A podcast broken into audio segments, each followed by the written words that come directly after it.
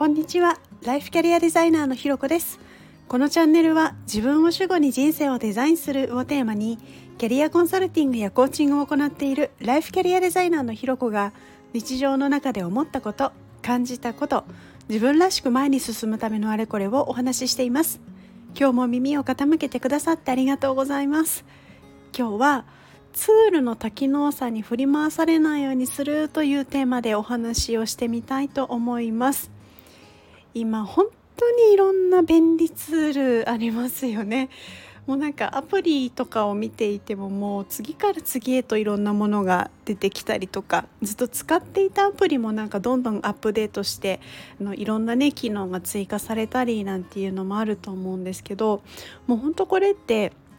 のデジタルももちろんですしアナログとかもあのやっぱりその多機能さみたいなものってすごいなと思っていての、ね、ノートとか手帳好きな私としてはこうやっぱいろんなあのノートとかを文房具屋さんに行ってはチェックするんですけど本当に種類もいろいろで多機能で。でその上の紙質なんていうのにもこだわり始めるとですねもうキリがないぐらい本当にいろいろあって悩むんですよね。でなんかそんな中でもですね、まあ、今私はあの割とデジタルも好きな方なのでこういろんなデータ管理とかカレンダーみたいなものはデジタルを使っていて、まあ、主に Google と Notion というのを使ってるんですけれどとそれ以外にアナログでいくとこうライフログとかあの自分のライフキャリアデザインみたいなものっていうのはこうアナログのあの手帳だったりノートだったりを使っているんですね。でこんな風にこう使ってるツール自体っていうのは割と絞ってはいる方だと思うんですけれどこうそのツール自体の機能っていうのもまたこれまたいろいろあってですねその全てを使いこなせないことになんかしょげたりしてたんですよね。でもなんかそんなあのしょげてる自分に気づいてた時にいやいやちょっと待て待て待てと あの全てを使いこなす必要がそもそもあるのっていうのをなんか自分で自問自答したんですよね。でちょっと考えてみると例えば Google カレンダーなんかもこういろんな機能が備わってるんですけれど例えばこう一人で使う分個人でスケジュール管理をするみたいな時には共有機能みたいなのはいらないんですよね。で無理やりね誰かと予定を共有するっていうのも変な話ですし。でこういうやりツールってあの例えばこう企業も個人も両方使えるようないろんな人が使えるような仕様になっていたりしてこうデジタルとかアナログも完全カスタマイズ本当完全オーダーメイドで作ったっていうようなものでない限りやっぱりこう全ての機能を使い切るみたいなのはもうほぼ不可能だなっていうことに気づきました。